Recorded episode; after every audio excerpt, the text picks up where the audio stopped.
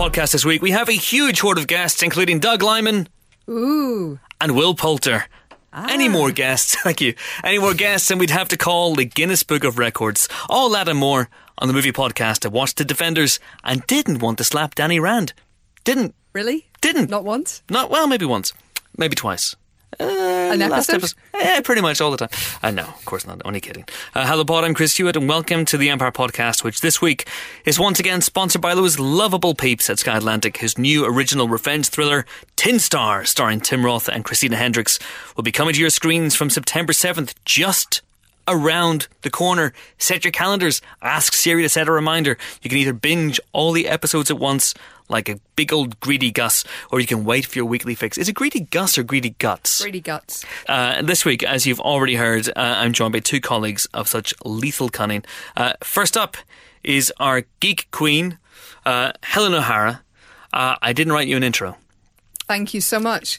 Um, I can tell you that this week uh, I got a new, slightly secondhand, but new to me television. And the first thing I tried to check it out was a supernatural Blu-ray. No. It was, yeah, and you know what? The high def on 50 inch screen was delightful. You could see every bead of sweat on their abs as they took off their shirts. Again, they still don't take their shirts off, Chris. I don't know about that, Helen. I think I may have to watch this show with a forensic eye for detail and just make sure. Just watch the show, like even once, like just one episode. You think uh, you think I would go gaga for years? it? Yeah. How many years have you been making jokes about this show? Um, well, This has been going for what? This three- podcast- this three years. this been going. years? This podcast has been going for three minutes, and this And it podcast feels like years. has been going for over five and a half years. Yeah. So, yeah. And I haven't watched Supernatural in any time. In fairness, I haven't been making Supernatural jokes for the full five and a half years. I mean, you have. That evolved naturally after Uh-huh. about two weeks. So it's been. I took. A, I took a little break, so it's, it's all good. Uh, but I should watch that because if I clearly want to make time to watch eight episodes of The Defenders, which I did over the weekend with my wife, uh, Look, then it yeah. wasn't. It wasn't terrible. It reminded me I that I liked don't, it. You know, it reminded me that Daredevil's really good when he's not in Daredevil season two.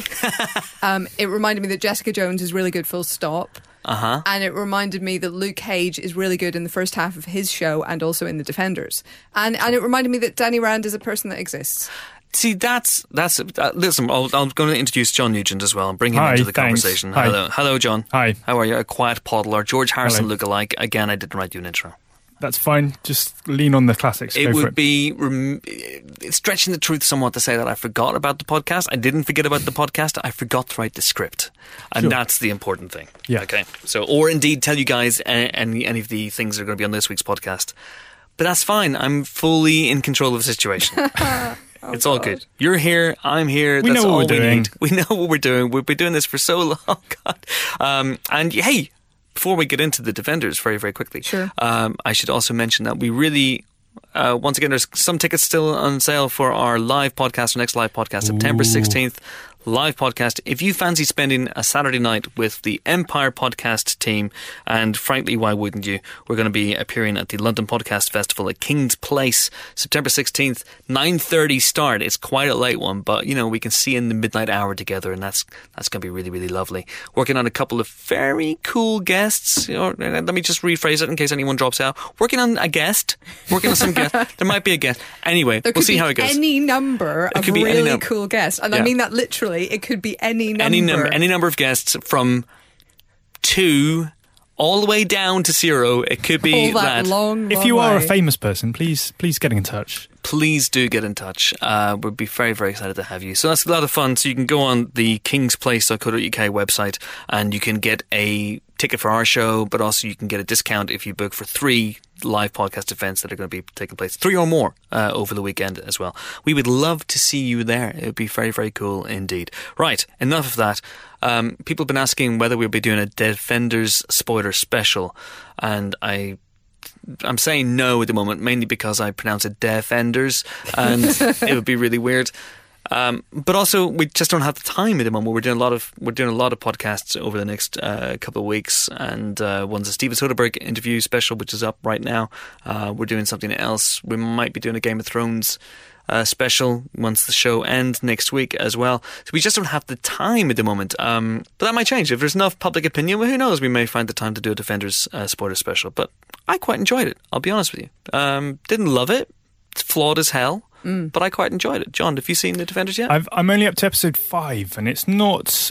Uh, it's not grabbed me by Mm. the throat. Uh, we were talking about this earlier in the office, and it does feel like it's not a throat grabber, I'll be honest. it's honest. not a throat grabber. It's a throat tickler. It's a Yeah. throat sort of gentle caresser. I, I don't I mean, know. that, that sounds all right, actually. That sounds quite, Okay, you know. this analogy is already falling down. I think I think um, there is some fun to be had in that sort of interplay between the four characters, but ah, I don't know. Like at least one of those characters is not great. I mean, let's be honest. We know who we're all talking about. every Well, I- time he says, "I am the immortal Iron Fist," Yes. my my soul just sort of weeps. And and I mean, he's meant to be good at what he does, right? Right, yeah.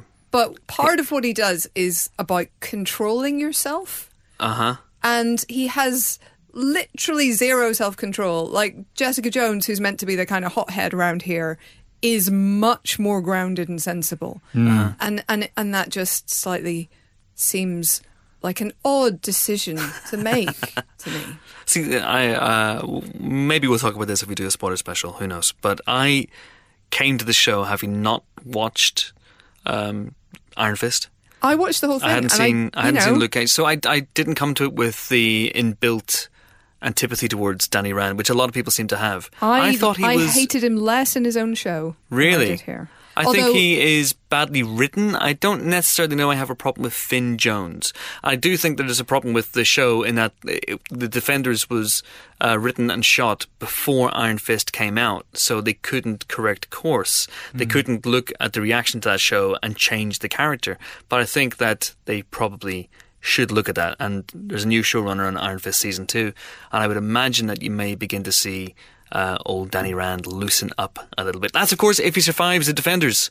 Who knows? Who no knows? spoilers here. No spoilers from us, that's for sure. Not on a non-spoiler special. That would be awful. Uh, but anyway, so there we go. Um, we should have a question, shouldn't we? We Oh, should probably yes, do please. that. Yes, okay. please. So um, earlier this week, uh, James Dyer and Nick de Semlyen, I had lunch with them, and we got to arguing about ranking Quentin Tarantino movies in order. And I was right and said Reservoir Dogs is number one, and they were wrong and said Pulp Fiction is number one. Anyway, that's not important. They're not here to defend themselves. They're I'm with idiots. you actually for once. Correct. Yes, Helen is with me. John, you're with me as well. I can see it in your eyes. John is with me as well. This is great. We're all united. Hang on, no, not quite. but We're absolutely united. And James and Nick, John, your mouth and the words are idiots. James and Nick are idiots. That's what he's saying. I- now you're holding up a piece of paper saying, and they must burn in hell for their crimes. Little It extreme, Seems a little harsh. little harsh, but that's fine. Uh, That's your opinion. You've got rage issues. That's fine. We'll go with it. Uh, but that has inspired this week's question, which has come in from at Fats Coleman, uh, who asks, uh, first of all, says, I'm on Team Chris Hewitt. Yes, thank you, Fats. Absolutely. Reservoir Dogs is the best. Uh, if all of Tarantino's characters were locked in a warehouse, who would be victorious? I'm assuming you're having them battle. They're not just going to be sitting in a warehouse waiting for auto glass repair or whatever. Right. I mean, the bride seems like a pretty good Yeah. shout. She The seems like she seems like the question killer, doesn't she? Bride is the correct answer, really. I'm sorry, should I have saved that like for 10 minutes? I mean, she she was literally locked in a warehouse with like 88 assassins, and she made it out. Alive, They were so crazy though. they were crazy. I mean, and so it has been suggested there weren't actually 88 of them. That, well, yes. If you if you count them, then maybe. I mean, if you're going to get into numbers, it's or just a it's just a name, I think, isn't it? It just sounds nice. It the does, crazy yeah. 88s, but yeah, she's she's pretty good, isn't she? she's the pretty bride? good. She's pretty good, but she's very good with a sword. Mm-hmm. Obviously, H- H- Hattori Sure. Hanzo's sword is very, very good. Very, very good for close quarters fighting. But there is a really good gunslinger, of course, in the Quentin Tarantino. Uh, oeuvre, Oh, and that is uh, Bless you. uh, Mr. Uh, Mr. Unchained, Mr. Jeff Unchained, I believe, is the star of that film. Uh, was, Django. it, was it Jeff? I think Oh, it was Jeff. Jeff. Uh, Jeff Unchained. Uh, Jamie Foxx's Django, who uh, you know has two guns and he knows how to fire them. That's true. So he was at the other end of the Well, warehouse. hang on. Do, do you think he'd be the gunslinger to come out of this one on top? I've got a couple of other suggestions. Okay. I mean, he's got what has he got? What is he firing? He's Six got two shooters. six shooters, Okay. probably. Uh, Colt, so also in the sort of you know six shooter adjacent category, Uh huh. Jodie Channing Tatum. No, probably not him. No, but he- no. somebody from the Hateful Eight. Somebody from the Hateful Eight, but are any of them? Do you, well, you know the Sam Yeah, Jackson you know character, yes. Major But Marcus. Yeah. Here's yeah. my thing: not everybody has, uh, not everybody has a six shooter, do they? Some people might have Some a people. better weapon Just want to watch. when you absolutely, positively have to kill everyone else in the room. I was- Oh, I you was trying to- PG thirteen! I know I did. You, I ab- did. you absolutely you swerved at the last minute. when you absolutely positively have to kill every, Every- melon farmer in the room. Helen O'Hara, What? I was I was trying to be genteel. you absolute mother flubber! Amazing. Um, so you think Ordell Robbie from Jackie Brown? I do. Yeah. But how often do we actually see him fire that AK forty seven? Good question. Maybe he has zero skills with it. Maybe every time he fires it, he falls over backwards and shoots the ceiling. Maybe he does. Maybe he does. Would you stick anything Glorious Bastards in there? Would you stick Eli Roth as the Bear Jew? Would you kill it would you, with his big baseball bat? Would you put him in, in that No, I don't. Well, hang on. I mean, again, we don't know what weapons that they all have. All right, let's give him the baseball bat. All right, so let's Mm-hmm. give Butch from Pulp Fiction. We'll give him the samurai sword. Okay, but I don't suspect that he would last that long against the bride. Here's my question: Does Shosanna have a bunch of explosives? Well, she didn't have explosives, does she? She's just laying film stock around the the warehouse, you know, and then just Okay. setting it Just alight. setting it alight. Like gasoline. That's right. Yes, Like Sorry. what? really just possessed by the ghost of David Bowie. Like gasoline. Yeah. Yeah. So okay. So so so so, so Shan. So Shan. Yeah. I would mean- love to hear as well the conversations in this room. Yeah. That'd be, that'd be pretty amazing. Um, so in Mm. That's this room, why you do it, really. yeah, Yeah. you do that. So you have Hans Landa in there talking to Dr. King Schultz and going, "You were the same, you and I," which is a line that occurs twice in the Defenders. Twice? Twice. Like it's bad to have it once, and I they have it twice. What's happening? Oh, How did at that point? What's this? We're the bad writing police, ma'am. and we're here to arrest you. And sorry, we're going to have to shut the show down. It's like somebody put in a placeholder and then it ne- forgot to go back. You know, when, like Yeah. when you do a draft and you put in XXX for the thing that you need to come back and, and like replace, and then you forget and you submit it and Yeah. it still has like XXX. Someone left a note saying like this, but less shit, and then just made it not and made it less shit. accidentally Yeah. submit it as Yeah. your finished copy. what an absolute bunch of monkey funkers. Uh, I would have liked. I th- think Winston Wolfe would have been quite effective at one point, but I think now he's probably just going to try and sell everyone car insurance. he might come in and just clean up when it's all over. Yeah, maybe he's the, he's for the cleanup job at the end. You've been trapped in a warehouse with a bunch of other fictional characters, but luckily your insurance is through Direct Line, so you'll be fine. Is Mr. Orange in this warehouse? And is it the same warehouse as the warehouse in Reservoir Dogs? Because Hmm. if so, it, things are going to get pretty crowded in there uh, pretty, pretty quickly. Yeah, it's not a big warehouse. It's not a big warehouse. There's a couple of little rooms off the back, but Yeah, the main but warehouse so. itself. Um, I would say that most of the Reservoir Dogs aren't going to be long for this world in this Mm-hmm. scenario. They're quite feisty. They're quick to temper, and uh, you know they they get shot. And one of them is already dying. I mean, so I'm, I'm going to say that basically every Tim Roth character is just pretty much going to die. spoilers, by the way, for uh, Oh, wow. Quentin Tarantino films. I Just mean- in case Oh, you're God. No disrespect to Tim Roth, love him. He doesn't Very die much in- looking forward to seeing him in Tin Star. doesn't die in Pulp Fiction. But oh, Tin Oh, Star. yeah. Tin Star. Did you just say Tin Star? The show that's coming to Sky Atlantic. There you very, go. very very soon. Uh, Ten episodes. You can binge them uh, all at once if you want to, or you can watch them weekly. It's entirely up to you. Starring Tim Roth and Christina Hendricks. Wow. September 7th, I September believe. seventh. So. Tim Roth doesn't die in Pulp Fiction, does he? He doesn't. He walks No, in, he, he gets away doesn't. with it. Yeah, so, you're right. ah, ah, ah, ah, ah, Okay, but otherwise he's going to die. all right. Like okay. on the law of averages. two out of three. Yeah. Two out of three. Um, 66%. That's like there'd be a lot of secret. Sam Jacksons in that room. There would be a lot of Sam That's true. Jacksons. And that this is a good room to be in. Jules from Pulp Fiction, he might he might get away with it because I mean he's got like ma- magical bullet stopping powers. They'll just shoot at him and he'll it'll hit the wall at, behind him. So I don't think that any one character would have to walk away. I don't think there'd be like one survivor. I think that Jules and the bride might hit it off, and they might recognize in Django a fellow uh, kindred spirit, and they might walk out of there uh, as a, as a little team. So you literally are now pitching the Quentin Tarantino Avengers, Pretty much. where all of his heroes. Where Nick Fury turns up to recruit them all, and it's just a room full of Sam Jacksons. That's the only people left are Sam Jackson characters. And then Sam Jackson walks in and he goes, Well, I see my work here is done. so I'll just leave now. I, I mean, I would. I would watch. I would watch. I would watch. Yeah. Okay, we're sold. Okay, right. So there we go. Done. Sorted. Sam Jackson to survive that one. If you want to have your question read out at the Empire Podcast, uh, then you can do so via a number of methods. You can uh, email us at podcast at empireonline.com. You can Twitter us where we're at Empire Magazine. Please use the hashtag Empire Podcast uh, as Fat Coleman did. And you can Facebook us. I really should check our Facebook to see if there's any messages.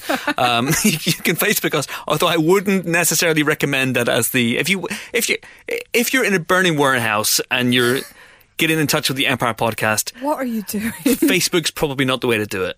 All right, I'm just saying Twitter or email. If you're in a burning be. warehouse, why are you getting in touch with the Empire Podcast? we are not the emergency Call the emergency services. Nine nine nine. we're the people people turn to in dire straits. No, we're not even in dire straits, Chris. When people are in dire straits, they think of us. We've never been in dire straits. That's a completely separate band. Oh, okay. Uh, anyway, we should move on. We should have we should have a guest. Should we have a guest? I think that's Please. best. Okay. Our first guest this week is making a glorious return to the Empire podcast. He was on our very first live show Hmm. alongside uh, Ice Cube. Not at the same time, though. No, which is Not a shame. I think it's he would have liked to. Yeah, because he's a big fan of the of the hippity hop, so it would have been interesting to have him along. Uh, he is, of course, Will Poulter. Big, big fans of his, and he could be seen being all chilling and evil and menacing in this week's movie Detroit, directed by Kathryn Bigelow. And uh, he was just hanging around, hanging around the building, so we grabbed him. Uh, when was it? Last week? Mm-hmm. You did this, didn't you? I did this, yes. Yeah, you did this. And you said, "Oi, Poulter." I, I think it, there was a bit more. Uh, there was some arrangement beforehand. I think it was. Just, he's just running around outside the studio. You had to like, you had to corral him inside. You had to get like a pair of bellows. I had a couple of sheepdogs and just Yeah. Oi, Poulter! come wait. no, no, No, wasn't, didn't happen like no, that no, at all. No, no. Uh, what did you talk about? Set it up for people. Uh, we talked about the podcast, the hundredth episode. We talked Really? yeah, yeah. He remembers. He remembers it fondly. Wow. He was a big Ice Cube fan. He was very starstruck. You met him. Um, very briefly, I think, That's in the amazing. corridors. Yeah, I think yeah. they swapped, didn't they? Like, with, with Yeah. one in, one out policy, Yeah. as we will have in our That's right. Yeah, live and he podcast. talked about being a big old racist bastard in Detroit. In What is Detroit. the In Detroit, not, he not him. plays He's in he's Detroit? lovely and very woke. We must once again specify that Will Poulter is not a racist bastard, but the character he plays in Detroit is. And you can hear him talking about that now uh, with John Nugent. Enjoy. We are delighted to welcome to the Empire Podcast, Will Poulter. How are you, sir? I'm good, man. Glad to be back on Yeah. the uh, Empire Podcast platform. Thanks for having That's me. right. Well, last time you were here, you were on stage at the Prince Charles for our hundredth episode. Oh wow, wow! Was it the Um, hundredth episode? Yeah, crazy. You've slightly less intimidating audience this time, I hope. Y- Uh, yeah, yeah, and and and I, suppose slightly less pressure in the sense that um, I'm not following uh, in the footsteps of Ice Cube. That was That's that was right. pretty like one of the coolest, uh, most respected musicians of all time. And then I step on stage. It was uh, slightly slightly disheartening for audiences, I think. But anyway, glad to be glad to be back. did you get a chance to, to talk to him while you were? No, I didn't, man. I sort of said, "Hi, what's up?" Uh, like a sort of, you know, the excited kind of fanboy I was, and, Yeah. and, and he was polite enough to kind of nod back and, and acknowledge my existence. But no, I didn't. I didn't think of anything kind of particularly poignant to say to him. Because you're quite a big uh, hip hop fan, aren't you? yeah, I am, and um, yeah, I mean, I was also a massively uh, uh, uh, fan of the uh, latest Straight Outta Compton film. Yeah, well. I was just yeah. discussing that actually with um, my friend. What an amazing film that was, and and I don't know. I, I feel like it. There was no kind of. Um, there was no sort of overrating that movie. I thought it was brilliant. Yeah. Um, and actually, as it turns out, I thought it was underrated. Um, but uh, yeah, I'm a big hip hop fan, so that was that was cool. Um, kind of bizarre to walk past Ice Cube. Yeah. so we we are here to talk about Detroit. Yeah, of course. And, and you you've played bad guys before, but I mean this maybe maybe is the worst. I don't know. It's this sort of violently racist cop during the um, the Algiers motel incident. Mm. I mean, did you did you hesitate to take on this sort of like utterly immoral character? Well, to be quite honest with you, no.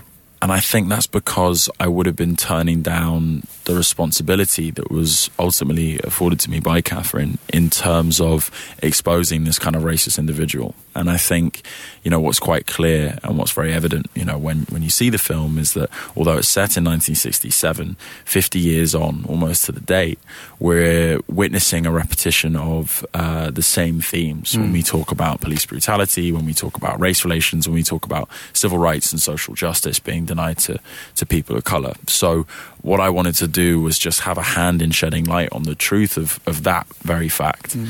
And uh, in order to do that, I needed to expose that sort of individual as, as honestly as possible. We can't afford to have racist people operating in society, much less in positions of power, and particularly in the roles of police officers. You know, the, the duty of a police officer is to serve and protect their communities. And um, racially motivated police work naturally does not go hand in hand with that. So um, it's important that we, we take measures towards making examples of, of those sorts of individuals it does seem like there's a bit of an, a British invasion in this film as well, with yourself and John Boyega and, and Hannah Murray. Is it beneficial to have that sort of outsider's perspective on, a, an American story? Well, I'm, I'm, quoting John Boyega when I say that racism is a global issue, mm. and I think um, you know whatever our experience is and whatever our ethnicity, when invited to participate, we do have to participate in the discussions about race and the portrayal of stories about race and racism. And it is a global issue. Um, it stands to reason that um, you know uh,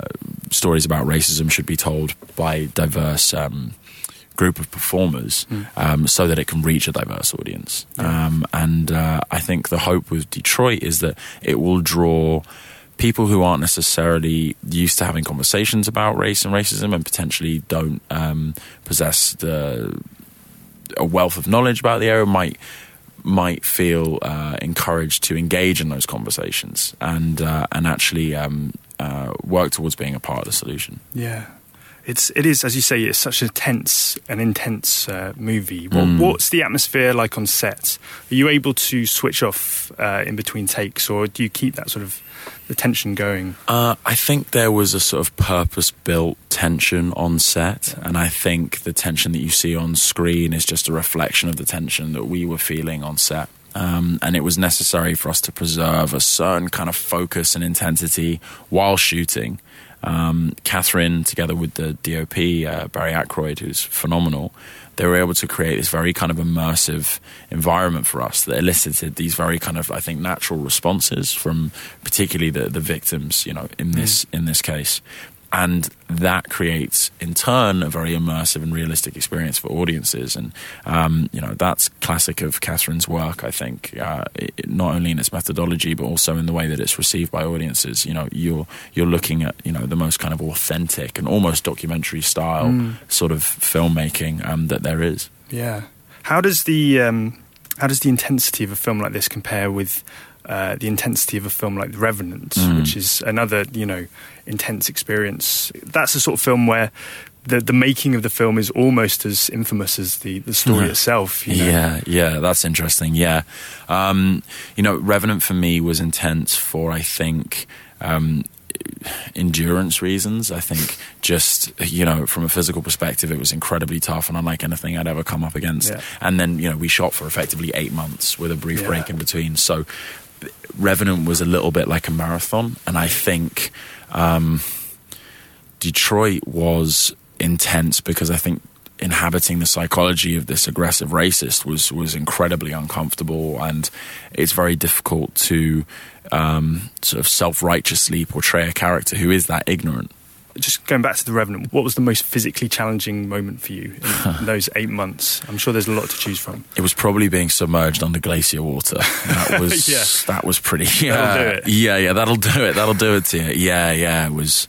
I don't know. It was uh, approaching October in um, in Calgary, and um, there was this river uh, that was effectively the product of, of glacier runoff water, right. and uh, we did several takes over two days being submerged under that water, and I, I went into hypothermic shock doing that. Did that you? was uh, that was that was fun. Wow. but um, um, yeah, yeah. But you know that, that is what it is. It is what it is. It's hypothermic shock. Yeah. I mean, did you have Yeah. to? Uh, I mean, were there medics on set then for that? Um, there were there were medics on set. You'd hope. but yeah, yeah, yeah. You'd hope there were there were medics on set. The necessary safety precautions were taken. yeah. Okay. You were never in any danger. Okay. No. That's good. Well, yeah, Yeah. yeah, Uh, a little bit. A little bit. yeah, a little bit, Okay.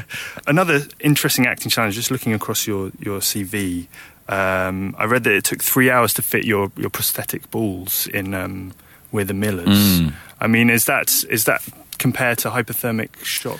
It's interesting. I'm actually doing a job at the moment, which is five hours uh, of makeup in the morning, and that's actually less invasive. That's on my sort of head, Okay. uh, as opposed to uh, um, sort of a more southbound um, location on my body. Sure. But um, yeah, uh, that that stuff's really interesting. I mean, like y- I marvel at the talent of the people who who um, you know work with in the prosthetics makeup department. Like it's it's a, an amazing art form. But the fitting of the with the Miller's prosthetic was was fairly awkward. I think it's fair to say. Yeah. Yeah. Yeah. A little bit invasive. A little bit invasive. Yeah.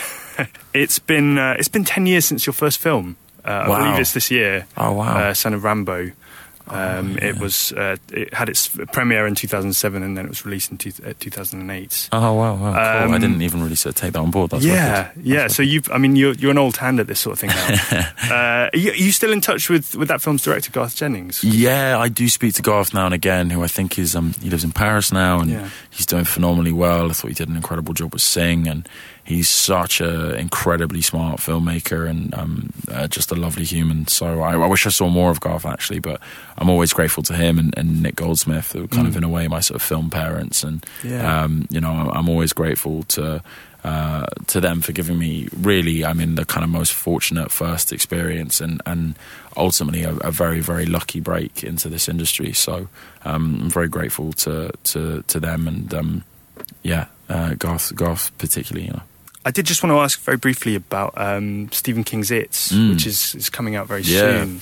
Um, and obviously, you were you were attached to play Pennywise at one point with with Cary Fukunaga Yeah. uh, directing, but he, he dropped out. So I just wanted to get your your, thoughts of, on that first Mm. of all. I mean, Um, uh, have, you have you seen it by the way?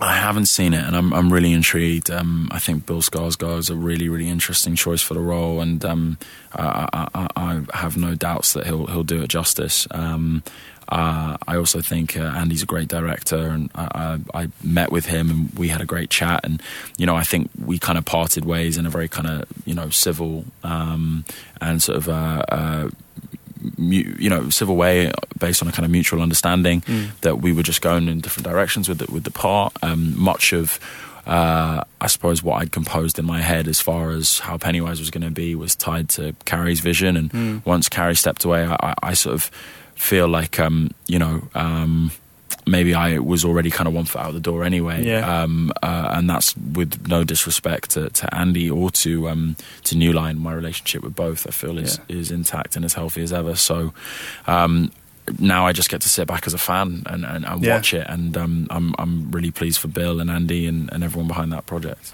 Are you, how far did you get along in the in the process? I mean, did you get as far as putting on the, the clown makeup? Uh, I never, I never, I never had the makeup test. Okay. No, no, no, no. But um, we were, we were, we were close. yeah, yeah, yeah. Finally, just very quickly, Mm. uh, we know from your Twitter feed that you're uh, a massive fan of Nike trainers. Yeah, yeah. I mean, how many do you own?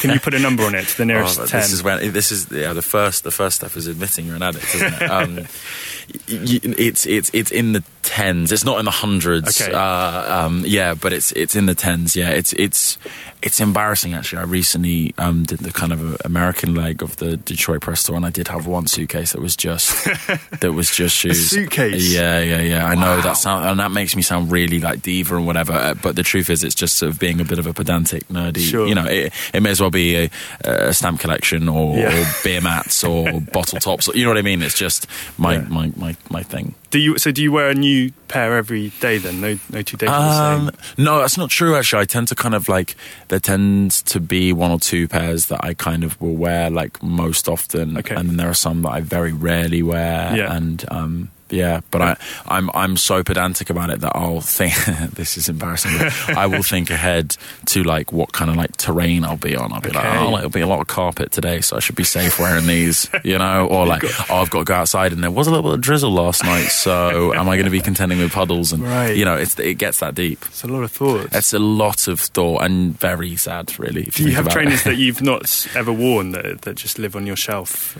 So there are a pair of.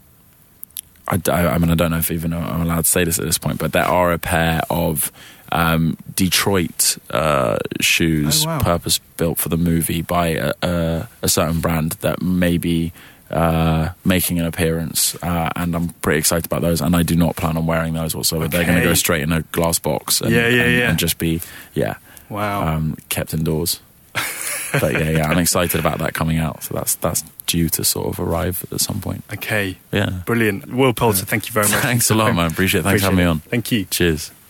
Okay, so as you know already, this week's podcast is brought to you by Sky Atlantic and their brand new original thriller, Tin Star, which is a tale of a small town sheriff battling overwhelming forces in a small Rocky Mountains town.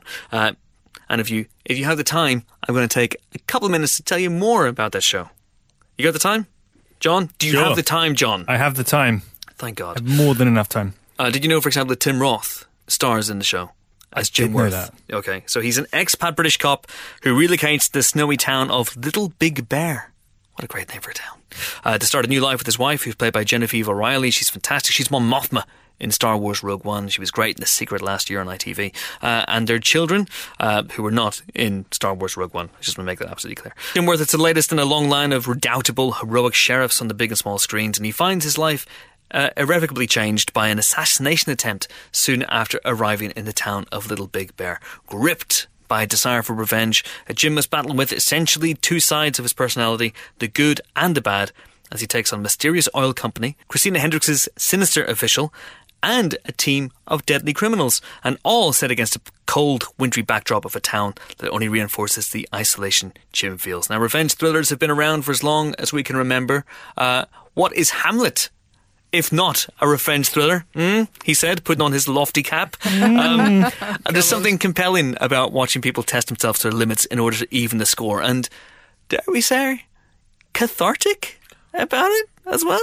Look I would at say. I would say. Yeah, maybe. Um, all of which, of course, is explored to the full psychological ramifications and all by the show's creator, Rowan Joffe, and his exceptional cast. Uh, to see more for yourself, every episode, every single episode of Tin Star, 10 episodes, 10 Star, will be available from Monday, 7th of September on Sky Atlantic. Uh, but if you prefer a more languid approach, you can check out the episodes every week from that date and then just try and avoid the spoilers around the water cooler because, believe you and me, everyone's going to be talking about this show. Right, now that the message from our sponsors has ended, it's time to return to our regularly scheduled podcast. This is movie news. Helen, Hi. what's been happening? is this So true? much- Is, is this rumor true, by the way? That you are in talks to direct a Joker movie? Um, uh, is I heard 'Cause that you were in talks to I'm in direct talks a to direct- different Guys, this- Joker I movie. totally am. Guys, you're going to laugh. I am directing way. a Joker movie No. too. You're kidding me. What's yours about? Mine's about uh, the the age between 16 and 17 when he was just getting into heavy metal, but wasn't quite Oh. sure Right. about Yours is a prequel to mine. It's- what- Mine's what's about yours? his just the the pe- the planning period before his 18th birthday party. no way! I know. This is Mine- huge. Mine's about some uh, some post he gets lost in, and he has to go to the Royal Mail sorting office, and it's a right palaver. Oh my oh god, sounds so good. So this all actually we're we're obviously riffing on the news of not one but two Joker movies, which Yes. came out uh, this week. The, the the news, not the movies. Uh, so the first story is that Martin Scorsese will be will be producing, and Todd Phillips of the Hangover fame will be directing. Uh, a Joker origin story. This will be a sort of a separate universe from the Suicide Squad Joker, so it won't be Jared Leto. Uh, and uh, and that's a thing that's happening. And ju- just before I discuss what I think about that, we should just very quickly say that the second Joker story is that after Suicide Squad two, there are now neg- uh, negotiations for them to then make a Joker and Harley Quinn movie, which would star Jared Leto in the role opposite M- Margot Robbie. as Harley Quinn. Mm-hmm. Now, and that'll be that'll be written and directed by John By- Requa and Glenn Ficarra. exactly. Um, so uh, they haven't got a director yet for Suicide Squad 2. No. Um, although they're working very fast on that because they want to get this done while everybody's under contract for obvious reasons. Um, so do their contracts expire? I mean, that sometimes there's a sometimes there's a, a two part thing. So there's you know you're you're signed up for six movies, but they have to The option- within X number of years Yeah, or yeah. something. Okay. Um, so just to talk about the first one for a minute, um, I did a bunch of research writing a Joker article last year and came around very much to the belief that there should be no definitive Joker origin. He should absolutely, positively not have an origin the origin. As in, Okay. there, there can be multiple choice origins the way that they did in The Dark Knight. That's absolutely fine. You can um, present options, but I think if you are presenting something as the origin of the Joker, you are doing it wrong. Um, I know Gotham is taking steps in that direction with the character of Jerome. I'm kind of hoping he's going to turn out to be a Joker, not the Joker, but you know, your mileage may vary, uh, but it there shouldn't be a big screen Joker origin, even if it is Scorsese. There, I said it. Okay. Right. Playing devil's advocate. Sure, do it, Uh, please. because this is a kind of an Elseworlds type story and it will Mm-hmm. be set apart from the continuity of the DCEU. Yeah. And isn't that an interesting little wrinkle as well? Well, but okay, what? Why? What is, Um, is- What does this give you? What? Why? Why? It gives you. It gives you.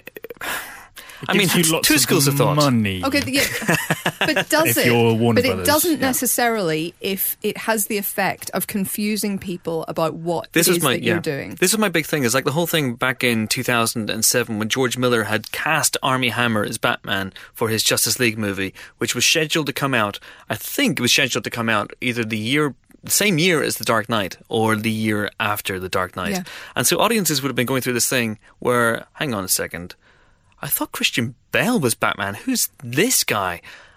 That, eh, for me, can get a little bit too confusing. And if you consider that civilians, Hmm. you know, not in this room, but people that you may talk to, uh, you, you, you know, listeners are all very movie knowledgeable, but other people are not. I have people talking to me who don't understand that Wonder Woman is a different thing from the Avengers. right? Yeah. Uh, yeah. You know, they, they already don't get the fact that there are these two. Where does Ray fit in? I mean, I was waiting for her to turn up. She doesn't. Uh, and so, Annoying. and and there are there's already a lot of confusion about who belongs to what gang.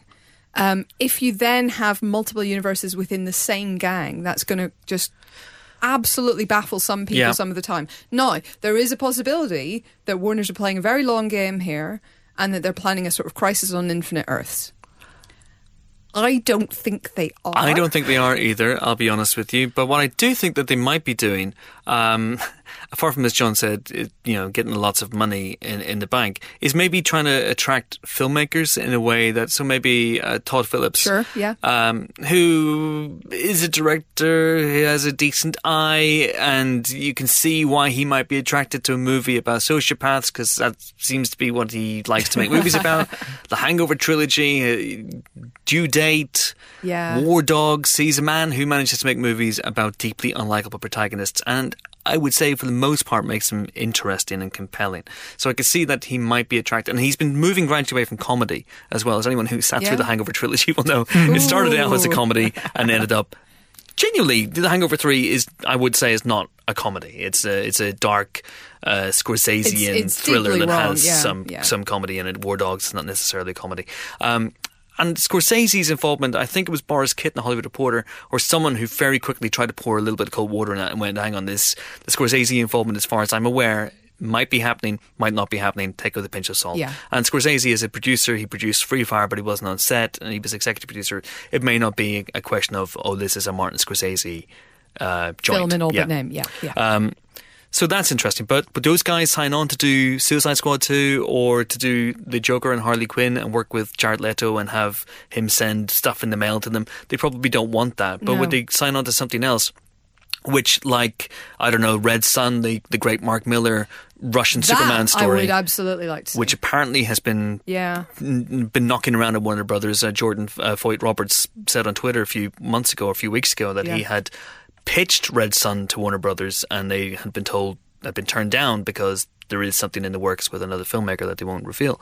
But that's interesting to me. Yeah. Um, so maybe But, but they could do a Red very, Sun. That's a very clear alternate universe. Yeah, of That course. is very obvious. Like you put that you put that figure on a poster, and it's clearly a different world. Mm-hmm. I'm not sure, first of all, how you do that when you already have quite a disunited universe in the DCU so far. Um, That's true, but I'm just playing. I, I, I know you I are. I know you. you I are. just I'm playing devil's and, advocate. And, and but the the problem is also. Again, just the well. First of all, origin stories. Uh, nobody cares. Uh, second of all, the Joker himself is a malevolent force of chaos, and there. It is almost impossible to imagine an origin story that really, truly, honestly does him justice. And yes, before you say it, I've read The Killing Joke. Um, and that was an origin. It was not the origin. There is no definitive take on this character. And I honestly, the the more I read about him and the more of his origin stories I have read, the more I believe there should not be. Apart from anything else, he has to be Batman's sort of almost equal in nemesis. Right, he has to be, and Batman is the world's greatest detective and has never been able to figure out who he is, um, and therefore we shouldn't be ahead of Batman. Yeah, but I don't know necessarily that this will then play into the future movies. I mean, this because it's being set aside. Will this be presented as the origin of Jared Leto's Joker, but just with a different actor, or No, or, or as you say, is this just going to be another multiple choice question? Is this just going to be another origin, possible origin of a possible Joker, the if- same way that Jack Napier Yeah. in, in Tim Burton's Batman which is a Burton possible got, origin? Burton got a world of grief for that decision. And, he did. and I can see, why he did it. I can absolutely see why he did it. It makes a beautiful kind of narrative, logical sense to have your villain and your hero born in the same moment almost. Hmm. Um, but he got a world of hurt for it, and I have come around to the belief that that is somewhat justified. Um, here's my problem: if it's just a Joker origin of a Joker that is not attached to Batman. And it is, like you say, completely separate and completely standalone what why what does that what does that oh, No, I- I agree. what is I the agree. story of a crea- of a chaotic being what does that give us I agree, but on on, on another level, I'm going. Todd Phillips is an interesting filmmaker. I don't I don't love many of his films, but there's usually something to appreciate. Martin Scorsese is Martin Scorsese, Yeah. and if there's something in this that has attracted Martin Scorsese on a certain level, okay, that's interesting. And on the other side of the coin, we have the within DCEU continuity. I think a lot of people are upset because they figured that Warner Brothers had finally got on track with the DCEU. That that Wonder Woman was so good, and I wonder if it was accidentally good. I don't really know, um, but I've got a feeling Patty Jenkins is very very smart and knows exactly what she was doing and managed to work within that system. And I, there, there's just feelings that maybe already they're going off the rails. That maybe that they're just they're so emboldened by the success of Wonder Woman that they're going like kid in a toy store. Oh my god! Oh, this is amazing. We could do this. We could do this. We could do this. And instead, you should be focusing on what's happening right now. You should be focusing on making sure that Justice League is as good as it can be. You Yeah. should be making sure that Aquaman is as good as it can be. Shazam, I think, is the next one that's going to go before cameras, uh, which is a film that I can tell you right now, Helen is making an interesting face about. And you know, just get these movies right, and don't just hope that one movie out of three is going to be good. Make sure that every movie out is is going to be good. Um, this news does not strike me that DC have a coherent plan for their their future slate. I, I, when you look at what they're doing here, this does not look coherent or cohesive. so what you're saying is do i look like a guy with a plan yeah, I, I don't think they do. And if also if you look at some of the reports from um, Matt Reeves, who's been talking about his Batman movie Yeah. Yeah. lately, and they're they're saying that that is going to be outside of the DCEU um, timeline. Yes. It's going to Yeah. be separate. It's setting up some sort of separate strand or something. And there, it seemed to imply that Ben Affleck might not be in the role because it would go for a younger Batman. Ben Affleck was very emphatic at Comic Con that he was going to stay in the role, but you know who knows really. All all of this news does not sound like they have a plan. And, and listen, I mean, obviously the Marvel way is not the only way to do this, and they're- they've obviously No. decided that that is the case, and they're they're kind of, you know, experimenting, swinging for the fences, apparently. But Mm-hmm. I just, I don't understand what the Joker is if he's not fighting Batman uh, to some extent. But I I don't understand what we gain by seeing an origin story of a Joker in a different universe, unconnected to. Who may not be connected Anything. to the other Batman Who that may- they may be casting Yeah. to go alongside the Ben Affleck Batman. which may not be the same as either of them. And Yeah. where so we're going to have two Jokers and potentially two Batmen. yeah. uh, Yeah. And they're not interacting. Yeah, and of course, in the small screen, we have already have a Flash, and we're going to have a Flash in the big Right. screen. and, and we apparently have a, a Joker and a Batman, obviously, on the small screen in we do Gotham as yes. well. So it's it's it's, It's- My brain it's confusing and it hurts my brain. But should we talk about the should we talk about Suicide Squad two and uh, uh, the Harley Quinn and Joker movie, um, Yeah. which are clear and present dangers materializing on the on the horizon. Um, and I think I, I, the reason I say that is because I think we're going to get more Jared Leto's Joker, and it's a Joker that I, I you know, I, I think Suicide Squad is a terrible, terrible film. I don't think his was a terrible, terrible version of the Joker. I thought he was interesting. Um, I think there's been a move to maybe recast that uh, on the internet as an awful, awful performance, but I don't think it is. Um, but do I want to see more of him? Do I want to spend more time with that Joker? No, I don't think I do. I think I think he's got the potential with the right in the right hands and the right script. He has got the potential to be something interesting. I think I don't think it worked in Suicide Squad, but he he, he at least did something different. And having seen the Joker a few times on the screen already, it was his own. It was distinct. Um, and you know, Margot Robbie is very good as Harley Quinn. I thought she was probably the best thing Yeah. in Suicide Squad. So to see more of her is is is fine. I mean, in in the um in the report they described it as this this uh, new Harley Quinn and Joker movie is an insane and twisted love story when Harry met Sally on Benzedrine, which What does Benzedrine do to you? I don't know. I mean, it sounds a bit like you know in the nineties when people were like, "It's like this, but on acid." I think they wanted to say acid, but they also didn't want to say any illegal drugs. Also, Also, you know, it's a massive. I- oh yeah. wait, Do you know- Benzedrine is an amphetamine. Okay, Right. it's it's. I'm pretty sure it's mentioned in the REM song "What's the Frequency, Kenneth?" But so, so um, they probably wanted to say speed, but didn't want to advocate illegal drug use, and that is a good thing. Don't do it, kids. So is this Gotham City Sirens, this Joker and Harley movie, or is that a different movie? I think that's a different Uh, movie. Well, yeah, uh, that is a different movie. I think from what I heard, this is. I saw one report that's saying this is replacing Gotham City Sirens. Because comingsoon.net uh, have it down on here as Joker and Harley colon Gotham City Sirens. oh right, Um, now, whether that's a good idea or a bad idea, I don't know. But I do know that I enjoy the work of Glenn Ficarra and John Requa, um, who were very, very good writers. Uh, they wrote Bad Santa uh, before they, and you know, they, they're directed by Love You Phillip Morris, and they're very, very good guys. Um, and I think it's interesting to see them step up to the, the big leagues in such a way. I haven't Yeah. seen their TV show, uh, This Is Us, but uh, it, people rave yeah, about it. absolutely. So, you know, interesting directors, Todd Phillips and these two guys. Hopefully they'll be okay. You know, we have to always, I think, have the old glass half full here in the Empire Yeah. podcast. Every every day is Christmas Eve, but I'm pretty sure that Jared Leto Joker shaped package under my tree is what I think it is, and I'm not It's- entirely sure I want to open it. A sculpture of Jared Leto filled with dead rats.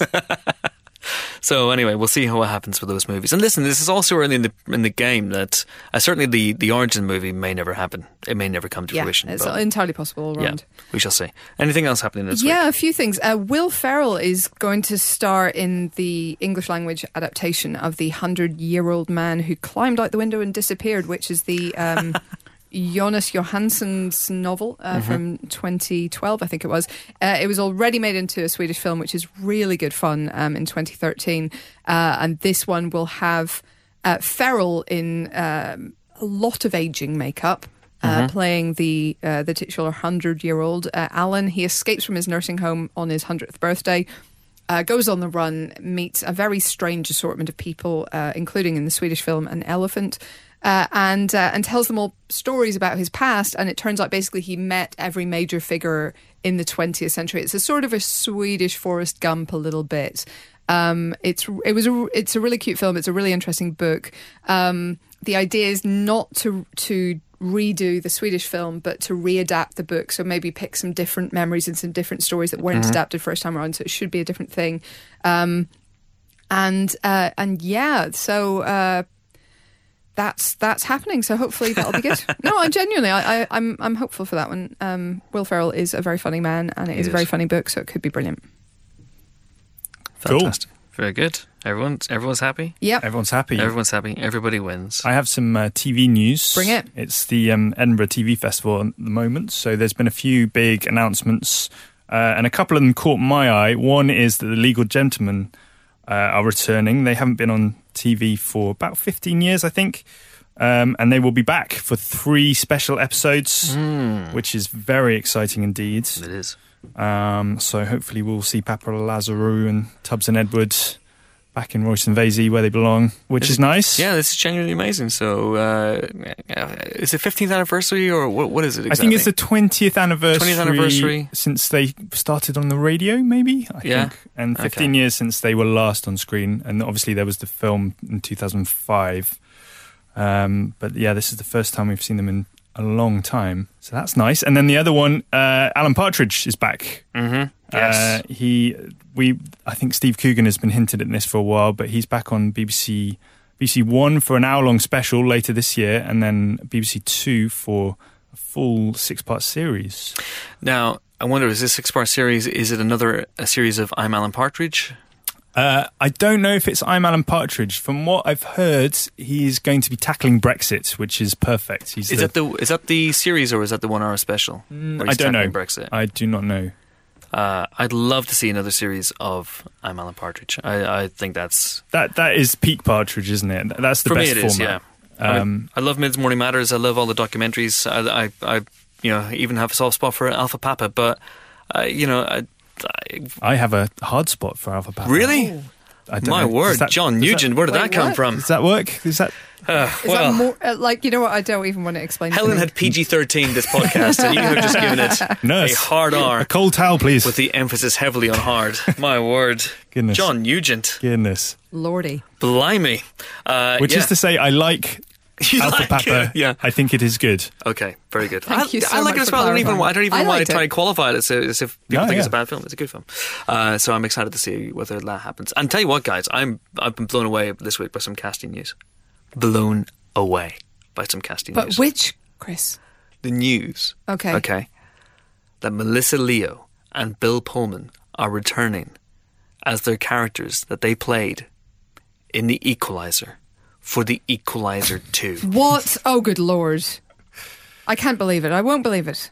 Now, you may ask me what those characters' names were. And I signed an NDA, so I can't tell you. But I'm very excited about it. I'm excited that Pedro Pascal has also joined the cast. I'm excited about that. Equalizer 2. It's strange that- Antoine Fuqua is coming back to They, direct. they made you sign an, e- uh, an NDA for a film that already exists and is out there. I, I, I mean- I thought it was weird at the time. I'll be That's, honest with that you. seems like, you know, I said to them, guys, look, if Red you, tape if you too make far. me sign this NDA, it's going to make it look as if I don't know what the characters are called in the Equalizer, and it's going to make me look stupid and numbnuts, and I don't want to look like a numbnuts. And they went, no, it's fine, it's totally fine, just sign here. Then they melted into darkness. So weird. That's bizarre. was bizarre. Um, and they also stole my trousers. It's such a weird thing. Chris, you never wear trousers. We keep asking. Precisely because the NDA people keep stealing them. I've told you this. Why don't you ever believe me? So many reasons. Anyway, Um, so they're back, and uh, Denzel Washington is back, obviously, as Obviously. Robert McCall. And I really have genuinely a soft spot for The Yeah, you Equalizer. loved it a It is lot. my favourite um, movie in which an ultra violent showdown takes place and essentially a B&Q at the end. what the hell's going on in this film? Uh, it's Denzel Washington's first ever sequel. He's never made Three Guns. He didn't make The Magnificent Eight. You know, training. Yet. Yet, obviously, you know. Training Week. Virtuosity 2 hasn't Training happened yet. Training Week. So he's making, this is his first ever sequel. And I'm in, intrigued to see what he and Antoine Fuqua I can am holding out for fences too. So Fences 2. fence harder. um, there was, there was, however, uh, did you say Bill Pullman or Bill? You said Bill Bill, Pullman. Bill He- There was more Bill Pullman news this week. He's also uh, starring in, or part of the cast, of Adam McKay's film about Dick Cheney um, with Christian Bale Oh, as that's exciting. Dick Cheney, which is When's that start? I mean, that's just too obvious casting, isn't it? Christian Bale. You I mean you look at him and you see Dick Cheney, don't you? you do. You what? do. Christian Bale is. Dick Chri- Sorry, what? It's a perfect fit. Christian Bale is Dick Cheney. Christian Bale has chameleonic abilities. Does he have comedic abilities? He does have comedic abilities. He's been very funny in um, um, That thing. um no, he's funny in American Psycho. You're right. I'm not he sure he intended to be, but he He is, No, he he is. He's a very Uh, funny guy. Anyway, Steve Carell is Donald Rumsfeld, um, and uh, Pullman will be playing Nelson Rockefeller. Oh, so this is a bit of a prequel. a prequel to what? Dick Cheney's Oh, right. career. He was just a little dick back back then, uh, and we'll maybe over the course of the two hours get to watch that dick grow. Oh, good lord. Um, uh, I'm excited about this news. yeah. Speaking of uh, massive dicks, uh, Ivan Drago is coming back. Oh, he's awful. Oh, he's a bad man, isn't he? And uh, so, Sly Stallone this week posted on Instagram shots of Dolph Lundgren for It Is He training hard to return as Drago in Ooh. Creed 2 or Rocky 8, whatever whatever you want to call it. So would, Um, would he be like a bad guy training a new bad guy? Well, the scuttlebutt is that uh, Creed 2, which I don't believe, sadly, has Ryan Coogler directing. He's tied up with Black Panther, it's, which is a real shame for me. That's much in my as, slash As much as I'm looking for, yes, as much as I'm looking forward to uh, Black Panther, I'd love to see him direct Creed 2. I love Creed. I really would love to see him do that. But, uh, you know, he can't clone himself. So uh, the story, the scuttlebutt is that uh, Adonis Creed, Michael B. Jordan, will fight the son of Ivan Drago, who, of course, is the man who killed his, his dad. father.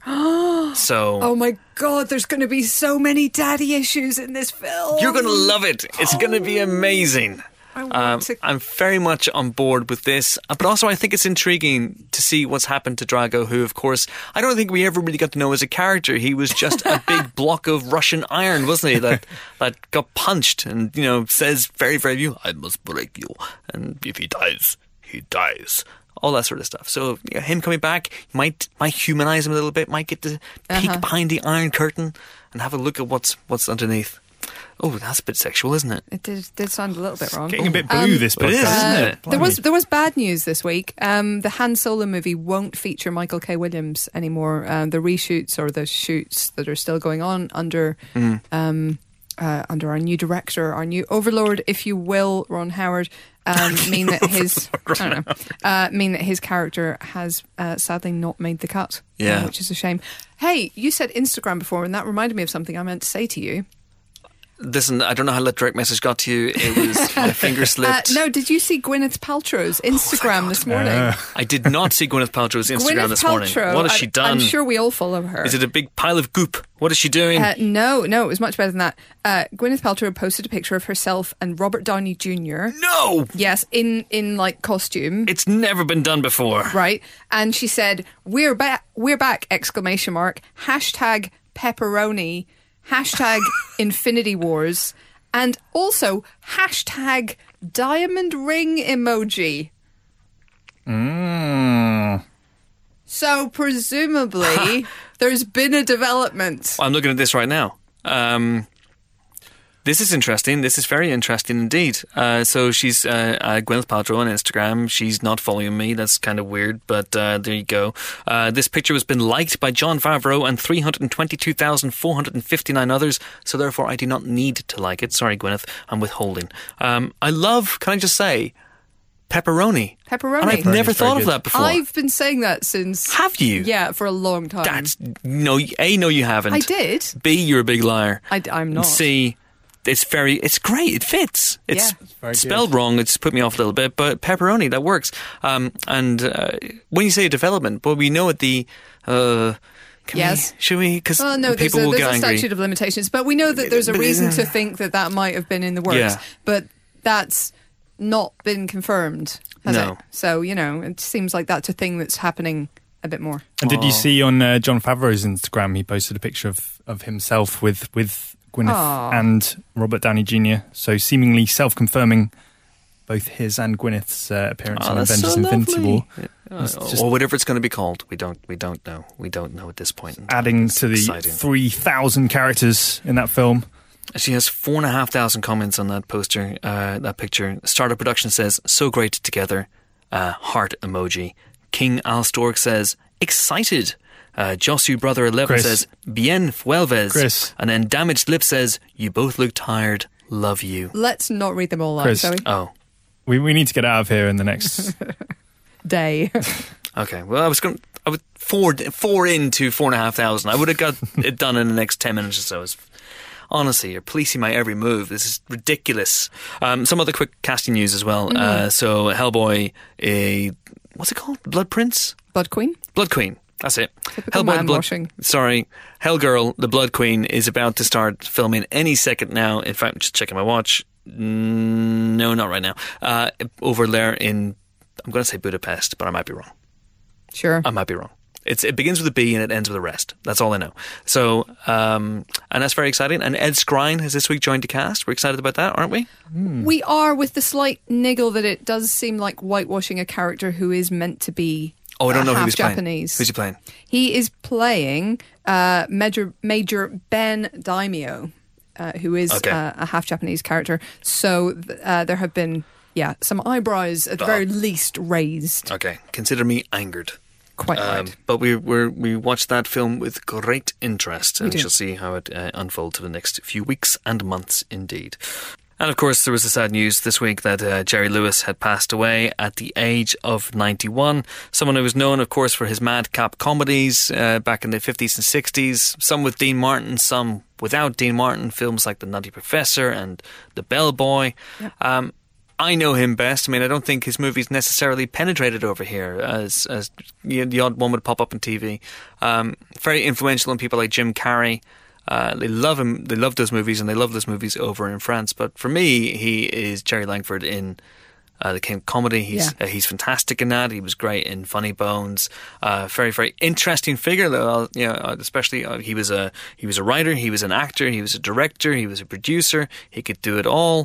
Um, fascinated to see if his movie, The Day the Clown Cried, now gets a release at some point. Which is, if you don't know what it's about, it's a movie that he tried to make and um, wound up not being quite finished. It was about a clown in Auschwitz whose job it was to bring children, Jewish children, to be executed. Yeah. And it's a movie that has gained. He never allowed it to be released. It was never released. And uh, but there's been talk that it may see the light of day, and it certainly would be an interesting movie to take a look at. Uh, but he uh, he was an interesting figure with some some hidden depths. I've been reading a lot this week about how cantankerous he was, famously cantankerous, something he played up to. Um, there's a great, if you can find it, there's a, I haven't read this book, but Shawn Levy, not the film director, but the film critic, uh, Shawn Levy wrote a book about him years ago, and there's a great video on YouTube where Shawn Levy goes and talks about his experiences talking to Jerry Lewis for the book. One encounter was great, the other encounter was not.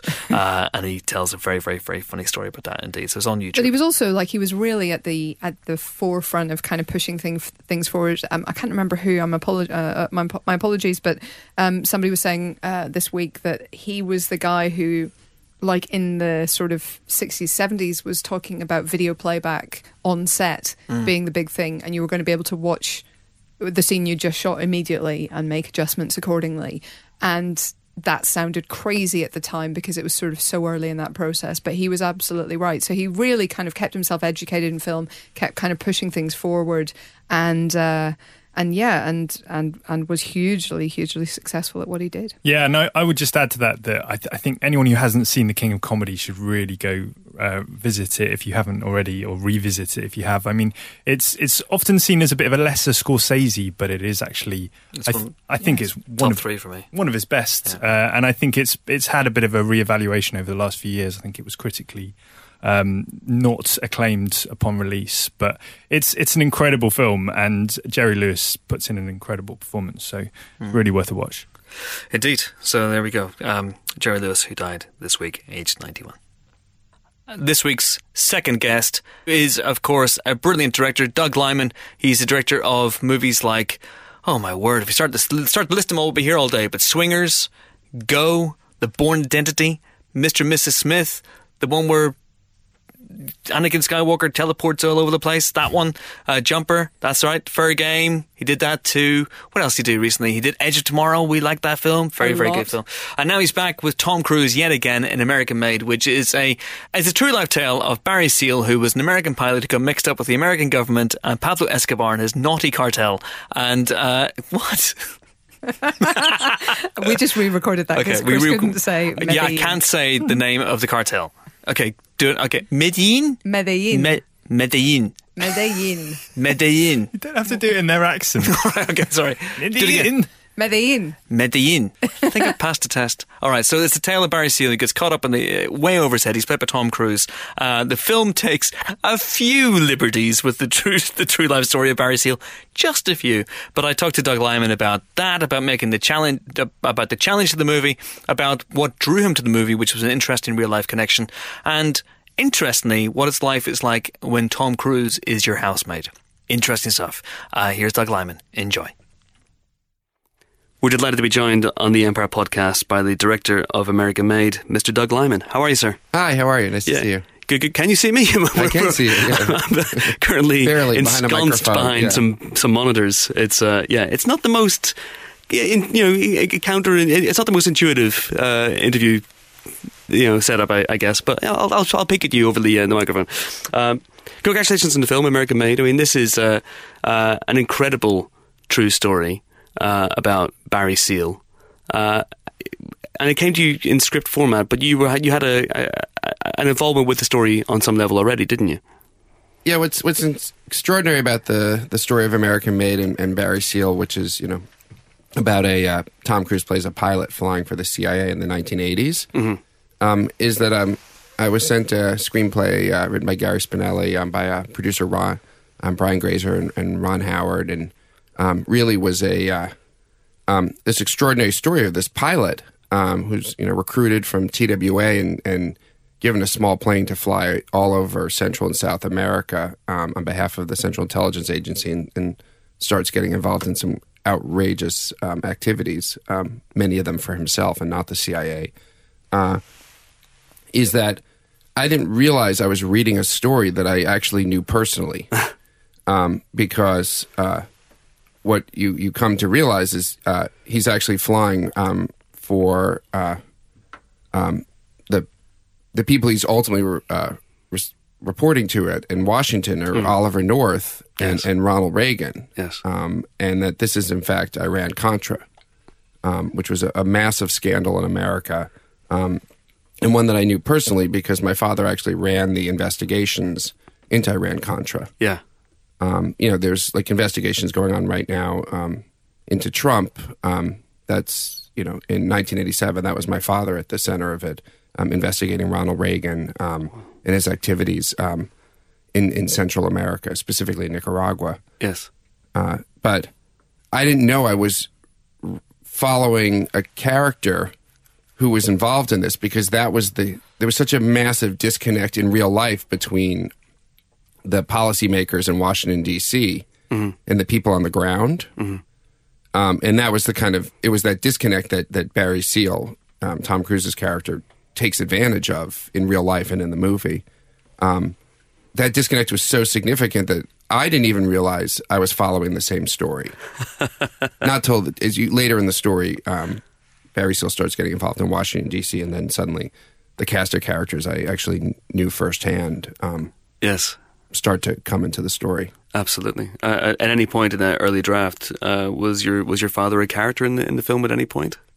No, because uh, it's the story of, of, of Tom Cruise's character Barry Yeah. Seal, and and um, the, the my my father actually is in the film at the very end, basically the the last shot, because um, it it all you know I don't want to spoil the end of the film, but of course. some things come undone by the end, Yes. um, and that it's it's at that moment that it becomes undone that the public becomes aware of it, and that's that's when my father then um, was appointed to invest. Oh investigate. wow! it. So it's archive footage in the in the very very end of the film. yeah. You do have a lot of fun though with, with the film stylistically, and uh, uh, one of the things I, I m- maybe really laugh was the beginning of the movie uh, where you play with the the studio logos, Yeah, which of course is something you've done in the past. You did it with with Go, Yeah, where yeah. you uh, you cut into the the the Columbia logo uh, almost before the film had even started. Well, in the case of Go, you know, we were making the film for TriStar, which is sort of a division of, of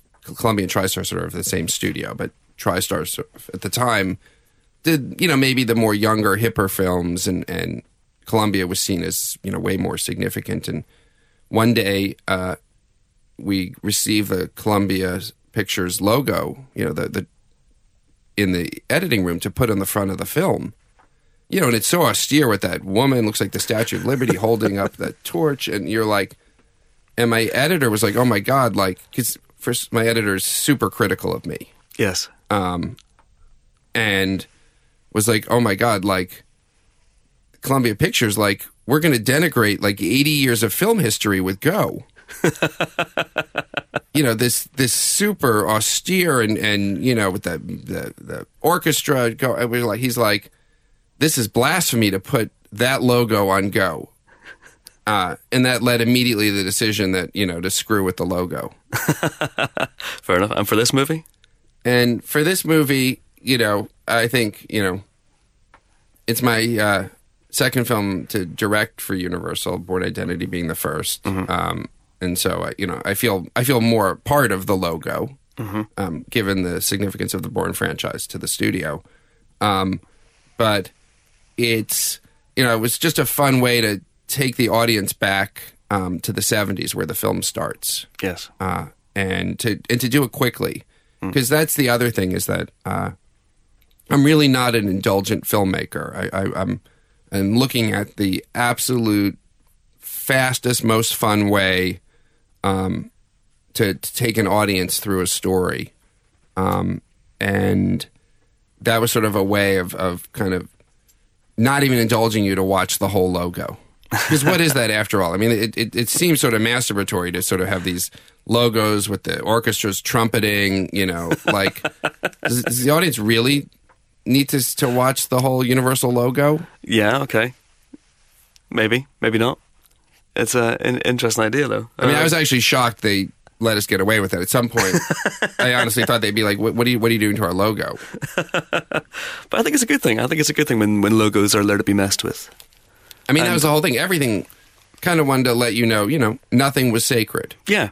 and you know that that is a uh, you know I think part of why I'm drawn to to Barry Seal's story is is because uh, somewhere inside me, you know, I really love his rule breaking, Yeah.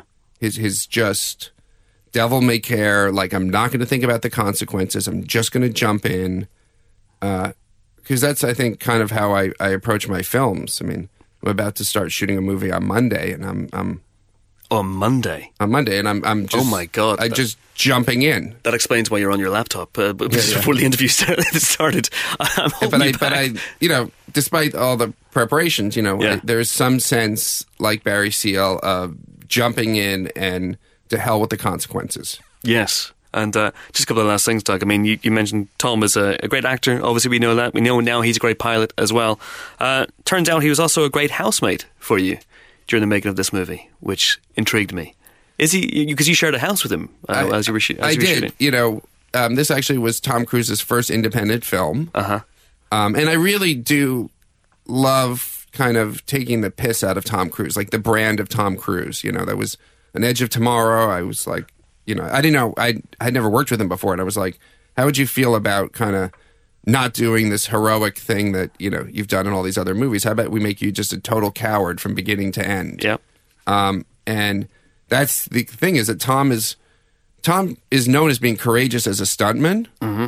He's way more courageous in terms of just saying, "Yeah, let's just try this thing I've never done before." Mm-hmm.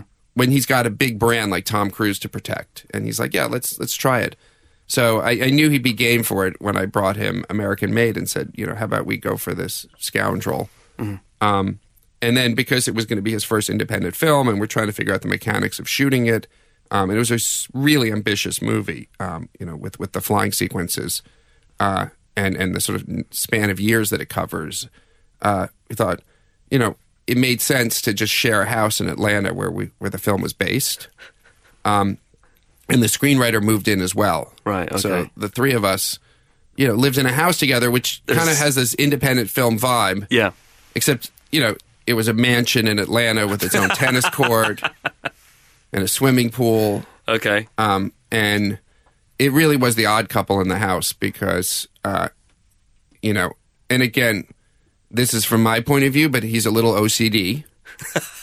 um, you know, we didn't have a housekeeper. Really? Um, we had okay. a ch- we seriously we had a chore chart uh huh. um, because we couldn't find a uh, a housekeeper that could sort of pass the the the Tom Cruise security test, Oh my god. and so we just did our own chores. Right. Um, and so there's a lot of bickering and infighting over whose dishes were whose, and especially um, the writer Gary Spinelli. We had a, a very disparaging uh, t- name for him that I'm not allowed to repeat. um, but he never he never did his chores, and he said because I have to write at night, Yeah, that's And- a lame and- excuse. and why should I have to clean up for what Doug cooked? And it's like because it's your turn to clean the kitchen. It's on the chore chart. It's on the chore chart. You got to do Tom, it. As you'd roster. expect, Tom not only always did his chores, but Mm-hmm. you know, did them perfectly. like when Tom was done cleaning a pot, it looked brand new. Right. Okay. And I was like, I was more like Barry Seal because when no one was looking, I would take the dishes and move them to there was like a a, ba- a pantry sink, and hide them in the pantry sink because it was sort of deep and you couldn't see it. Um, and hope that nobody would see it. And of course, Tom would, would always spot that and be Yeah. like, You can't get anything these- past Cruise. No, No, not at all. Did he? Did he do anything wrong? Did he leave the top of the milk? Did he maybe leave a, an odd sock on the floor from time to time, or, or or is it like living with a sickeningly perfect person? it really is like living with a perfect person. It, it is, uh, and not only that, he, you know, the our, our in the mornings, like especially our first morning of the shoot, you know, mm-hmm. we're gonna leave the house at six a.m. to get to the set by seven, and Tom comes banging on my door at five a.m. He's like, "Let's go, we got a movie to make," and I'm like, "We're not." My alarm's set for 550, 555. Yeah. And he's like, I don't, he's like, we're leaving at six. And I said, I know. I'm already dressed. I slept in my clothing because that's what I would do. I would shower the night before and change into the next day's clothing. That's clever. That's So good. I'm fully dressed, Yeah. ready to go. yeah. My alarm is set five minutes before we need to leave. Uh huh. And and he be he's up like an hour before we Oh need to leave. God. He's at the gym. By the time we've gotten in the car, Yeah. he's already worked out in the gym. He's had his breakfast. That's amazing. Tom Cruise is your alarm clock. That's that's great. But he doesn't have a snooze function, which is No, he did. I, I, I, I said, go away. My alarm doesn't go off for 50 minutes. And he was like, he's like, we have a movie to make. I said, I know, go away. My alarm doesn't go off for 50 minutes. And, Okay. and he is, the guy loves, loves making movies and is so excited. Like every, on Edge of Tomorrow, you know, we would tell him, you know, show up on set at 8 a.m. You know, we're getting there at 7. He has to go for hair and makeup and other things. Be ready at 8 you know, you say that to any other actor, they're there at like eight Tom Cruise is there at like seven forty, ready to go, and we're not ready. And he's like, "Why aren't you ready?" It's like, "Well, because we told you eight. Who, who's early?" And and like my brother, he's like Tom is seriously annoyingly early. Yeah. Uh, Doug, I gotta let you go, but I'm just gonna ask two very, very quick last things. Uh, one, you start your new movie, Chaos Walking, Yeah, on, on Monday. On Monday, yeah. Uh, are you ready? You okay? You ready to go? I think I'm like Barry Seal. Like I'm, you know, I uh, hopefully, you know, hopefully have as much fun as as as he had. Yeah. Um, But it's, uh I, I don't think I'm ever ready. you'll, you'll find it. You'll, you'll find it. Um, what time do you expect Tom Holland and Daisy Ridley to be there on Monday morning? I don't know if I mean they're, they're I expect actors at their age Uh-huh. to still be you know so enthusiastic that they might get there early. Uh huh. Okay. I sort of thought Tom after thirty films or fifty films I don't know how many films he's made A lot. Yeah. a, a lot. Yeah. you know how can he how can he still love making movies as much as he does? It's it's it's infectious. I mean it's he inspires everybody around him because it's he just you know he genuinely loves making movies and it, it's when you look at him on screen the i think why he shines is he's he's truly he's not acting happy to be there he is he is at his most happy moment you know when that camera's rolling it's you know it's Yeah. sort of extraordinary because I've, I've always wanted to make movies since i was you know eight years old Yeah, of course. i have pictures of me with a super 8 camera at eight that are sort of i still actually have the super 8 camera Amazing. so you know, every, I still have to keep reminding myself that I'm, uh, oh my god, I'm I'm doing what I dreamt of doing when I was a kid. Like how, how insane is that? Yeah, yeah, Like yeah. how many people get that opportunity? But I, for the most part, I have to remind myself of that because I'm usually just mired in the in the stress of of, of the movie and and you know hating myself and hating life or you know because I'm, I'm trying to make you know a film that's better than I'm capable of making and I'm just sort of caught up in all the insecurity of it and Yeah. and Tom Cruise doesn't have any of that. He's just like I've always wanted to make movies. I'm making movies. I love it. Amazing, amazing. And then, uh, are you going to work with them again? I mean, what's what's the latest on? Uh, it's it's now called Live, Die, Repeat, and Repeat: The Edge of Tomorrow sequel. That, that's official. That's, official. That's a, official for me. It's not necessarily you know the the. I had wanted to call the uh, the original film "Live Die Repeat," and, and Yeah. the studio fought me on that. And you know because it's a quirkier movie than it's not your straight ahead uh, studio film. It's it's it's way more original than that. And I wanted a title that reflected that. And um, we have a, an idea for the sequel. We actually have a script now um, that's so fun and original and different and so unexpected in a sequel um, that that I'm I'm really excited to to do it. Fantastic. Mean, especially because it, it really does. It's so unexpected. Like we people kind of know what you you know. There's sort of you know I love the same way I love challenging what you expect in a Tom Cruise film. Right, Tom Cruise in an airplane. You expect to see Top Gun. I love the fact that it's you know American made is the opposite of that. Um, you know the the airplanes are crappier and Tom Cruise is crappier, and uh, so I love the idea of our of our sequel for Edge of Tomorrow, um, which I'm calling Live Die Repeat and Repeat. Uh, Okay. Is totally just will surprise you know it just flies in the face of what you'd expect in a sequel, okay. and is that much more fun for that reason. Fantastic. I'm intrigued. I'm intrigued. I look forward to it. Uh, well, best of luck with that and with Chaos Walking. And uh, thanks for your time, Doug Liman. Thank It's been you. a pleasure. Thank you. Bye bye. Okay, time now for the review section of the podcast. That was Doug Liman. He is the director of American Made. Should we start with American Made, Helen? We should, although I should mention one news story which we forgot earlier. Um, Doug Liman is currently shooting, or about to start shooting, on. He, he's currently shooting because, as Yeah. he revealed exclusively in the uh, in the interview, uh, he was about to start shooting on Monday. Uh, yeah, so this is the uh, adaptation of the Chaos Walking trilogy by, by Patrick Ness, the first book, The Knife of Never Letting Go. Uh, and that has um, the so hot right now combo of Tom Holland and Daisy Ridley as your two leads. Uh, they've just added the also hot right now and generally uh, David Oyelowo as Aaron, who's one of the key key characters in that story.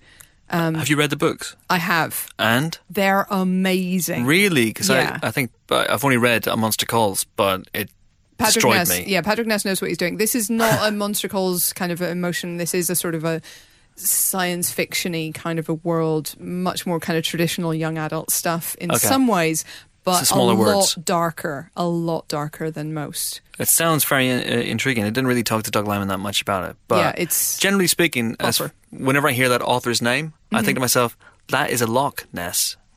So Wow. Anyway, so let's talk about American Made. Um, this is, uh, yeah, Loch- it, Loch it's Ness. no, I, I got what you were saying. I just was trying to it's like. a big river in Scotland. It's not a. the monster lives in it. It's not a river. It's a loch. Why would you say that? in the name. Why would you say that? it's another fine nest you got me into. anyway, moving on. American Made. American Made. Um, so yes, Tom Cruise plays Barry Seal, who's bored with his job as a pilot, uh, flying all over the regional USA, um, and is thrilled actually to be approached by the CIA because he does a little tiny bit of smuggling of Cuban cigars. You know, he picks them up in Vancouver, brings them down to the US. Um, so the CIA kind of have him banged to rights, and they say, "Well, no, actually, we don't want to prosecute you for some minor cigar smuggling. We want you to fly." for us around South America, do reconnaissance flights over these tiny little jungle camps that may or may not be training communists. Good Lord, help us all! Um, and uh, and uh, and they send him down basically to fly all over the place. Uh, the problem for his, from his point of view is that he gets picked up by the Medellin cartel Medellin. Thank you so much, Chris. um, which is uh, headed, obviously, among others, by Pablo Escobar, uh, the famous drug dealer. And they basically say, well, here you are with the plane flying up and down to the US all the time. We have an idea. Yeah. Why don't you fly a bunch of drugs for us? Sounds like a good plan. I mean, I can't see any possible way this could go wrong. And this is a this is a true story. This it's is an- certainly yeah. This yeah. is an actual true story. Uh, it really happened. You can you can Google it. Uh, it. It's all there in black and white. Um, Yeah, and it is stunning. Like Yeah. it's one of those true stories that has to be mostly true because otherwise there is no way you would get away with making this up. there is no way a studio chief would let you make this up. yeah, They'd be like, tone it down, guys. Yeah. No one's going to stay with us for this. And yet here we are. Um, so it's, uh, it just kind of es- escalates and escalates from there. Um, uh, Domhnall Gleeson plays the CIA agent contact um, of, of SEAL. Um, and, uh, and Sarah Wright, who's pretty much a newcomer, certainly I'm not familiar with her No. career to date, Yeah. um, is great as his wife. Um, but kind of sidelined. It's it's very much Barry's story. oh, it's really him. I mean, it's really carried on Tom Cruise's back, and it's lucky that he's been working on it, obviously, um, because he he absolutely carries the film without breaking a sweat. Well, actually, he sweats a lot, but only because it's really super hot and nasty and even Tom. Cruise is not impervious to sweat. As it turns out, yeah. Or maybe they sprayed him like they do, you know, The Rock. I don't know. Anyway, uh, I I, th- I, th- I thought this was terrific. I just think Yeah. it's it's such a great mix of character drama and sort of drug smuggling caper and international batshit craziness that it absolutely worked. And we gave it four stars, and I think that is spot on. Yeah, the interesting thing about this is that it is uh, so weirdly all over the shop. It is completely and utterly unfocused, In a in a weirdly good way, but in right? a weirdly focused way. yeah. And it, it feels a lot to me like a funnier version of a Goodfellas or a Casino. It is Yeah. very ADD. It is all over the place. And Doug Liman is throwing every stylistic thing he can think of at the wall to make it stick. Uh, and, and, and sorry, and seeing what sticks. And it really works. It's got a real breeziness to it, which is fascinating given the real life ramifications of what Barry Seal is doing, of what he did.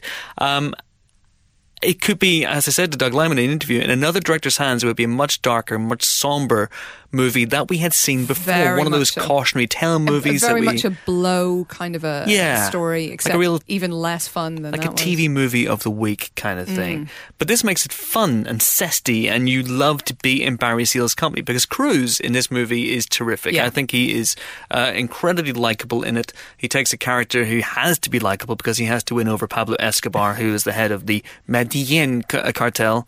Muy Close? bien, muy bien. Ah, yes, Spanish for that was okay. um, and he has to win over the, the CIA as well and his wife, and they move him to this small town, Mena, uh, which was the original title Original the title of the film, yeah. uh, in uh, Arkansas, and it it's so wildly chaotic. You could argue that some of the other characters need more time. Jesse Plemons is in it as a small town sheriff uh, who perhaps needed more time to Yeah. establish him. Caleb Landry Jones, hands down, number one, my most disliked actor in the world right now. You see that guy appear on screen, but he's very good at what he does because when he appears on screen, you know this is going to be an unrepentant shitheel, and that's exactly what he plays in this movie. Um, he turn he turns up and he needs more character development. Sarah Wright, I think you're right, needs more character Yeah. development as well. This is very much a Tom Cruise Barry Seal show, but it's a good show when you're in when you're involved in it, when you're And- inside it. And we should be clear, just because it's because you're completely right, it's a lot of fun, it's very entertaining, but it does have high stakes as It well. does. And I think it, it, it does a really astonishing job of walking that tightrope. So yeah, I thought it was terrific. You thought it was terrific. We thought it was terrific. Four stars indeed for American Made. Very very good start to, to the week. Uh, John. So four years ago, Steven Soderbergh up and quit. he up and left. We even did an exit interview with Steven Soderbergh in the magazine where we asked him the questions that you would be asked if you were to leave the company we work for. Uh, so were you satisfied with the company? Could the company have done anything more to make you stay? All that sort of stuff. And he took it in great spirits. Um, and now he's just completely invalidated that whole interview by coming back. I mean, he was always busy. He was making the Knick. He was doing something else called Mosaic, which is a multimedia experience. Apparently, it's coming out later in the year. And now he's back with a, a proper movie, Logan Lucky, which stars Channing Tatum, Adam Driver, Daniel Craig, Riley Keough, loads and loads of great actors in this as well. Um, was it worth the wait? I mean, is it is it good to have him back?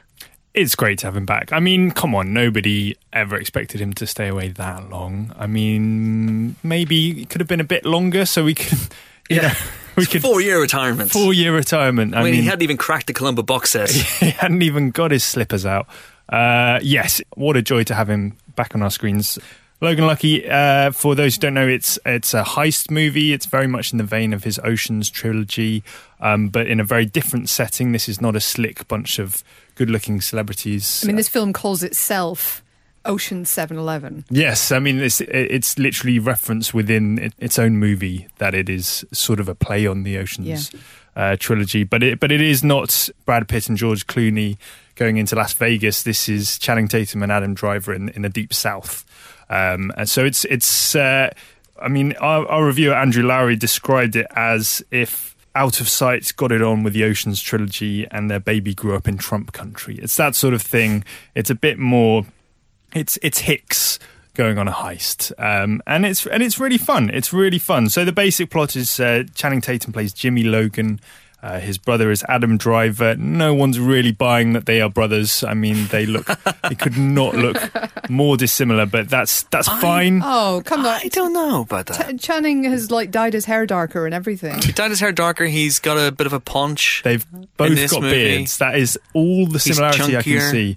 Uh, but it's fine. It's fine. They have really good chemistry. They're very, they're both very good, and they both have excellent accents. By the way, I love Adam Driver's accent in this film. He just accentuates every word in a sort of slight, slightly dim sounding, but he, he's not dim. But it's just, it's just very funny. Um, so, so Jimmy Logan is a minor. Um, he is. Well, he's not. He's in his thirties. What are you talking about? He's a minor with an E. Oh right, okay. Well, we shouldn't, uh, uh, you know, condone drug use in movies. So Okay. I Okay. don't know how Uh, to explain. He he digs Jimmy stuff Logan is, underground. is an I adult dig stuff man all the time. An I think adult it's man, great. adult man stuff whose, the whose ground. profession is to mine. okay. Well, why didn't you say that? You should have been more clear. Okay. Well, are we? Are we? Are we? We're done, we're done. we, we Let's clear? Yeah. Okay. We're done. We're done. So- I'm spent. I mean, I. I have to catch a train pretty soon, so it'd be super good. You if won't be able to catch a train, Helen. You're a small Oh, gosh. human woman. It's impossible. These things are huge and fast, and they go past at all sorts of speeds. You'd You're never be able to hold it. It would rip You're your not arm. Your- helping. Okay. Got to tread very carefully here. Jimmy Logan is a, an adult man whose profession is to mine. Yeah. All, all Carry good. on. All good. Carry on. Yes. Uh, his brother Clyde Uh-huh. uh, works in a bar. Okay. Good. You you saw We're me. okay. You, you saw I was going to do something with barman, and you Yeah, had yeah. to be off at the Yeah, pass. Okay. Very good. Okay. Uh, and they plan after being let go. Jimmy is um, fired. But he's he's he's been forced out of his job. Just- All right. I just wanna I'm be- not going to be literal anymore. Okay. Carry on. We could be here for a while. The the two of them hatch a plan to rob the vault at the NASCAR Coca Cola 600. It's one of the biggest events in NASCAR. That's the the car racing that's very popular in the South in America. And so it's there's some very classic heist tropes. They they get a plan together. They get a crew together. This is where we introduce uh, Daniel Craig, who plays. Um, Joe Bang. Joe Bang, as we've never seen Daniel Craig before, and he's fantastic. Bleach blonde, blue eyed, and absolutely batshit insane. Uh, and it's brilliant. And he, his two brothers come along for the ride as well, uh, and Jimmy and Clyde's sister as well, played by Riley Keough.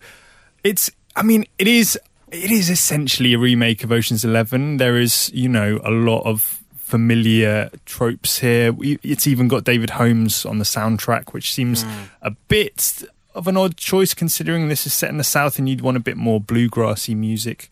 Um, but it, it's um, man, it's just so much fun. It's really good fun. There's some really sharp dialogue. Um, it's there's you know the sort of twists and turns that you expect from a heist. There's a couple of surprises towards the end. There are there are points that it doesn't work. I think Seth MacFarlane plays a British character, and I think his performance is actually okay. It's just his accent is atrocious. it's one of the worst accents ever committed to screen, and there is. I'm not so sure it is from- a bad accent. uh, I think he nails the accent he's going for. I'm just not sure where he's from. but let me qualify that a little bit more. I think it's a decent accent, but the performance itself is a little bit obnoxious. Uh, But I, but I Oh, think the character calls for an obnoxious performance, and I think I think that's but fine. he's not funny. I think the character is meant to be funny. I think we're meant to be not funny. laughing with him and at him, and we're doing neither really. I feel like it's just the accent. I think if it was a better accent, I'd I'd enjoy I it more. I just don't like him overall. Yeah, So I mean. I yeah. It's a weird thing about Seth MacFarlane. He's funny. He is funny on Twitter. He's funny. You know, he, Yeah. guy writes Family Guy. Blah blah blah blah blah. He's good looking. He's talented. He can sing. his singing is great. Why is he so difficult to like on screen? Mm. Yeah. Strange one. Mull that over, internet. Anyway, so we gave this. Four stars. Four fair. stars. Four stars. Yeah, I thought it was. I th- again, great fun. Yeah. Um, very very breezy. Great performances throughout. Funny. Yeah. Maybe It's- not quite as good as the Ocean's movies. No, but it's not up there with it's not up there with the oceans. Yeah. Okay, uh, okay, let's move on to our final film this week, which is Kathryn Bigelow's Detroit.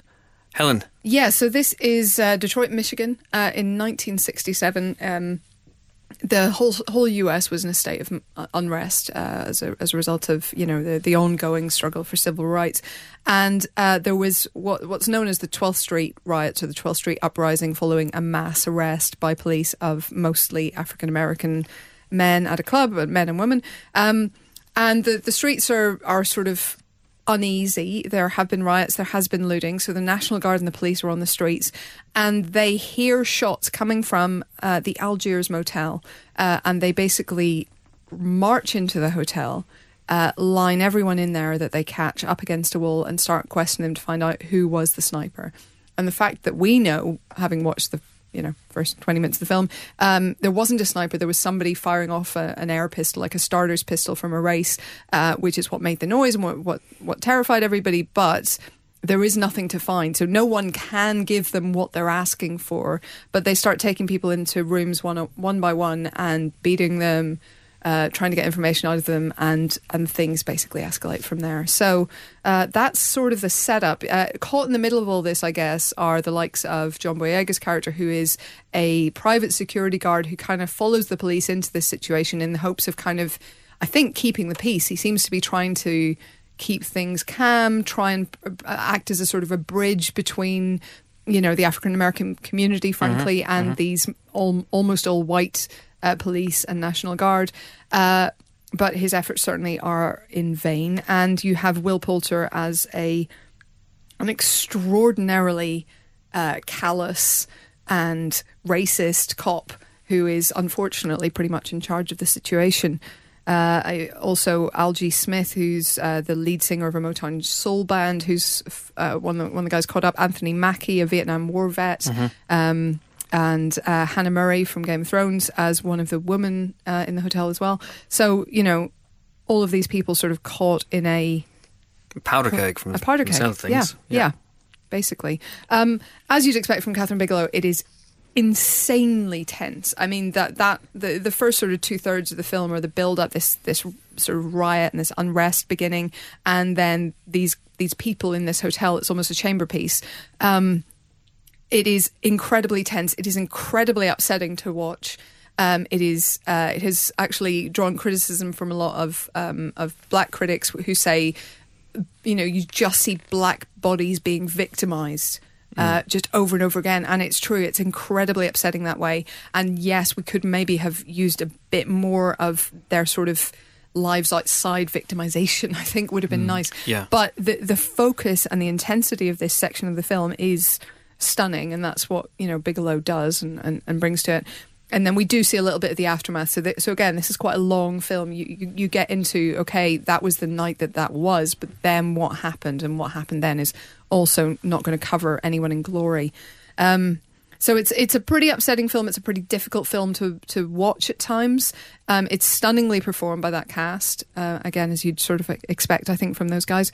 Um, but a real nightmare situation. Uh, a, a, a very very timely film in terms of what the uh, the US, but you know the whole world, but the US in particular is is going through right now, um, and uh, and really kind of unflinching in its in its portrayal of that. Um, as I say, in, in, ways where you almost wish they had kind of flinched at times Mm. and kind of pulled back a little bit. But um, but certainly intense. I don't think it's Bigelow's best film, um, Mm-hmm, but it is uh, a very good one. And uh, again, great, great performances. Um, I hope Will Poulter, you know, in some ways gets to. He's he's really good at this, and I hope not to the extent that it haunts him. Uh, genuinely, Like, Mm. I, I hope he people don't sort of only give him bad guy roles because of this, because it's one of those performances where that might be what happens for a little Yeah, while. yeah, yeah. Yeah. I, th- I think you're right. I think the performances across the board are amazing. I think John Boyega has never been better. I think he's really shows a maturity that we haven't really seen from him before, and it's really impressive. When I went to see this, I my I took a friend, and my friend turned to me uh, halfway through and said, "Can I leave? I I I don't want to watch this anymore." She was just- quite a distressing film, and it has been described as a, a sort of horror movie in yeah, some ways. yeah, very much so. And I think you're right. I, f- I feel like perhaps it could have used a bit more texture than just having a relentless, relentless abuse for a good, I'd say, an hour of, of the running time. Um, it is it is a hard watch, but it does feel like an important watch. I don't know. It just feels like this is a this is a part of history that we haven't really explored. I don't really know how you get away from that. I, I think uh, you know I can see why it would be difficult because you don't want to break that tension, you don't want to lose that, and you don't want to min- in any way minimize the horror of what happened. Um, you you certainly don't want to cut to any kind of white saviors outside. That would be grotesque. You, you, but you also, I don't know who you would. Maybe they should have found some other members of the black community to to cut to and find a way to I don't know, do something there. But uh, it, the tension, I can understand why they sustained that. So maybe it's just the, the before and the after needed a bit more attention in terms of in terms of that. But I mean, look, apart, from that, you know, I think that I don't think that's what Bigelow set out to do, rightly or wrongly. I think she wanted to make this incredibly tense, almost chamber piece, um, and then and then just show how how grotesquely it was kind of echoed afterwards. And uh, and f- on those terms, that's exactly what she has done. Whether that was the right call or not, that's another discussion. Um, so yeah, so we anyway we give it four stars, which Four seems stars. fair. It's a very good, very very strong week this week. Yes, I haven't seen it actually myself. I'm going to hopefully see it this week. So sounds intriguing.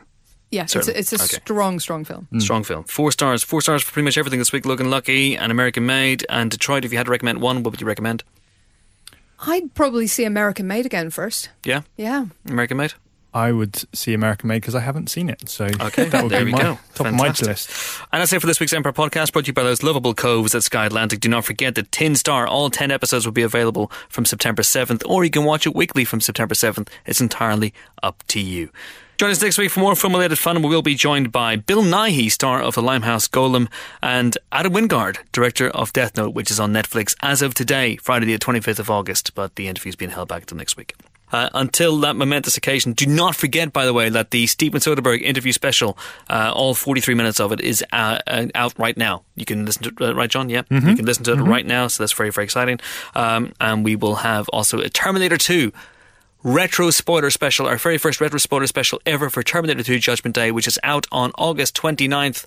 That is out on Tuesday, August 29th as well. John's falling apart from the work that we're, we're giving him here. And uh, also on sale this week, not a new edition of Empire Magazine, but a one shot, a new thing we were doing. We're launching a new series of uh, occasional specials, special editions of Empire called Empire Classics, and the very first one is about action movies. It's basically a compendium of masterpiece essays about some of the greatest action movies of all time. From there's Die Hard in there, there's Speed. I wrote two essays, one on the Raid, one on Captain America: Winter Soldier. Correct. What did you write? Nothing. Nobody asked me for anything. Nobody asked you for anything. Great, Helen. That's I'm, I'm glad we've.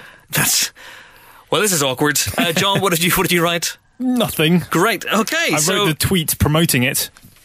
and how did that go for you? It went well, quite well. Yeah. All right. Yeah. Well, if you wanted to know more about the elevator scene in Winter Soldier, pick it up. It's on sale now. Where's uh, in all good and evil news agents? believe so, There yes. we go. So there you go. Empire Classics, the action one shot. Uh, right. That is it from this uh, edition of the Empire Podcast. Until next week, it's goodbye from Helen. Toodaloo. It's goodbye from John. Goodbye. And it's goodbye from me. I'm just off to overdub this because of all the swearing at you melon farming, melon farmers did, you absolute bunch of motherfuckers. See you next week. Bye.